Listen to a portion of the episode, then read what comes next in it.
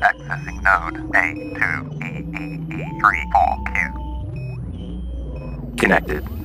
Downloading. Transfer complete.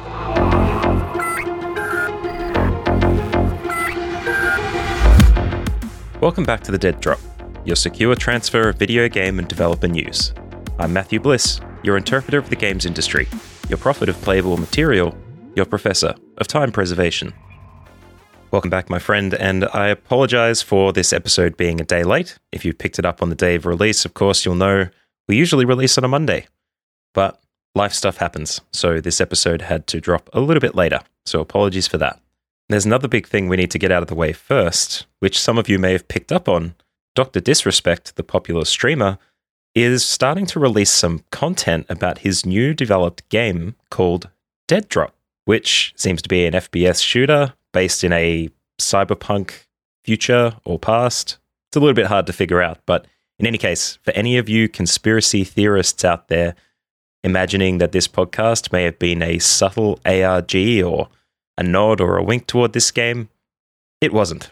Pure coincidence. But, Dr. Disrespect, if you are listening, there's an opportunity for a collaboration here. I know it. Get in touch. Anyway, this is your transfer from the 2nd of August, 2022, and these are the news stories that you need to know.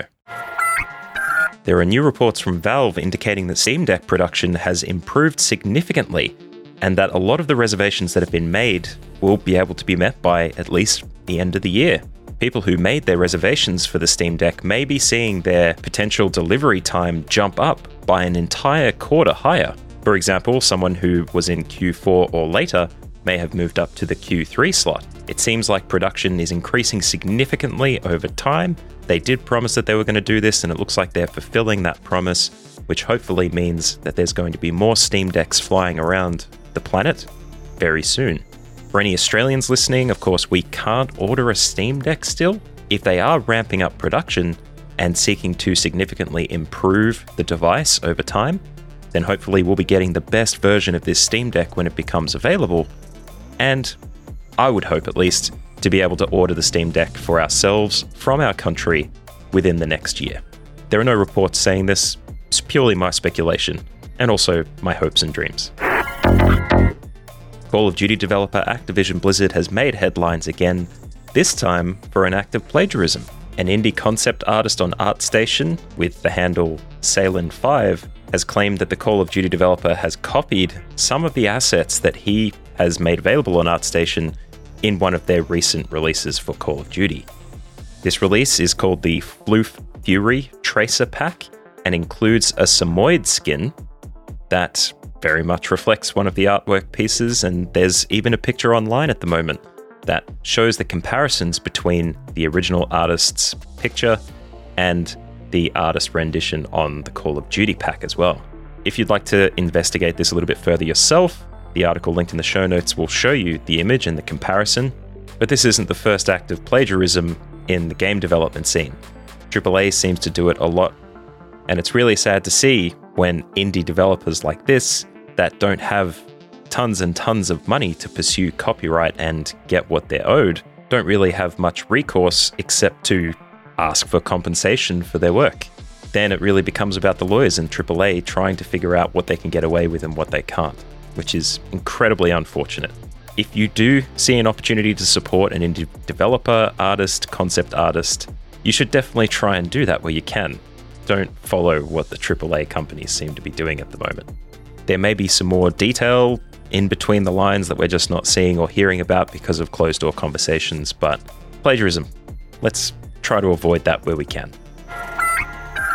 Rumor has been kicking around the last few days that Stadia is another Google service that's looking to be killed before it comes to completion. It seems that this rumor emerged from a Twitter account called Killed by Google, which makes sense and the account claims to have sourced this information from an anonymous regional Google manager, which may explain why it attracted so much attention initially. Some of the original message states that they did not have an exact date that the end of service will happen, but that they did say by the end of the summer. He also mentioned that we will not be transferring their services or servers to any other competitor per se, and it will be much like they did with Google Play Music, same exit approach and strategy. Stadia has since denied these rumors and said that they will be continuing to support the service for as long as they can, although there is a culture in Google, or at least external to Google, that they kill apps quite quickly and often without much warning, and they're not really precious or sentimental about the apps they provide, which likely added credence to a rumor like this. Suffice to say, Stadia is not going away, at least by reports from Google Stadia's marketing team. The remake of Star Wars Knights of the Old Republic has reportedly been put on pause, with the future of the game said to be not definite at this stage. Bloomberg has reported that Aspyr Media, responsible for the development of the game over the last three years, has recently fired its design director and art director after what appeared to be a unsatisfying vertical of the game, a demonstration to see what it could do. One of Bloomberg's sources suggested that too much time and money went into the demo and that a realistic release window would not be possible until at least 2025. So, apologies if there's any fans of KOTOR out there. It's unlikely that it will be coming in the near future, and if it's expected to, I'll be sure to report it in an episode of The Dead Drop.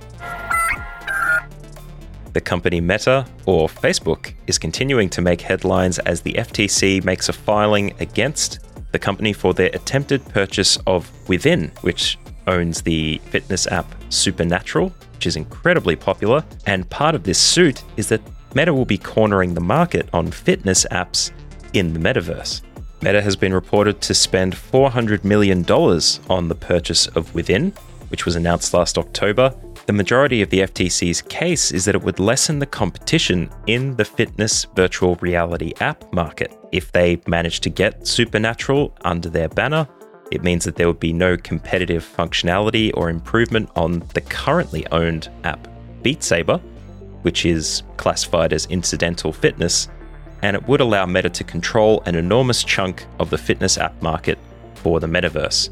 Meta and Zuckerberg have been keen to establish their idea of control for the metaverse and being the one and only solution.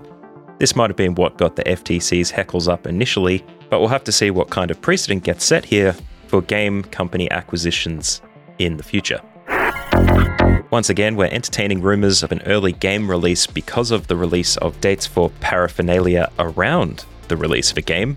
Hogwarts Legacy is now rumoured to release in early December. There was an art book that was intended to be released and sent on December 31st, 2022, which has now been changed to December 6th, 2022, which, based on comparisons with another art book for Gotham Knights, would seem to correlate strongly with an earlier release of the game. Now, of course, if this has you excited, this is not an official announcement. Once again, it's people trying to put things together. Uh, one thing that the Hogwarts Legacy development team has tried to push aside is the idea it's being delayed, which would reflect strongly with the push up of a release date for paraphernalia around it. But look, we can't rely on it. So temper expectations, don't get too excited. But you never know.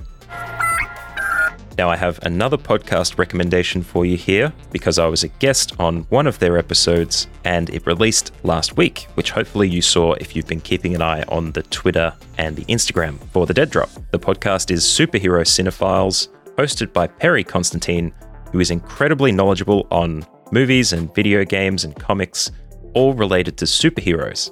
And he runs this podcast, bringing on guests every week to talk about their favorite superhero films. I was fortunate enough to talk about Push, a little known Chris Evans title from back in 2009 that I thoroughly enjoyed. Didn't get the fanfare that it probably deserved. So if you're keen to check that out or just hear us discuss it, I'll link the episode in the show notes and subscribe and have a listen to his podcast. In case you're still not convinced, here's a quick promo of what Perry gets up to on Superhero Cinephiles. Did you know there was a Doctor Strange movie in 1978? Or that Tim Burton and Nicolas Cage almost made a Superman movie in the mid 90s? On Superhero Cinephiles, we take you on a journey into the world of superhero films, including the acclaimed, the infamous, and the obscure.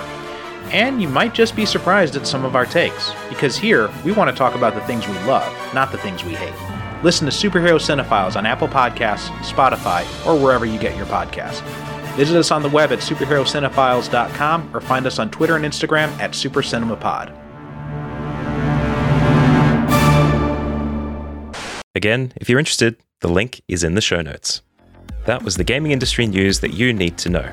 Follow the Instagram or Twitter if you'd like to find out more. Join me every Monday and Thursday for the latest game news, and make sure to tell your friends about the Dead Drop. Stay safe, stay well, and I'll see you here in a couple of days.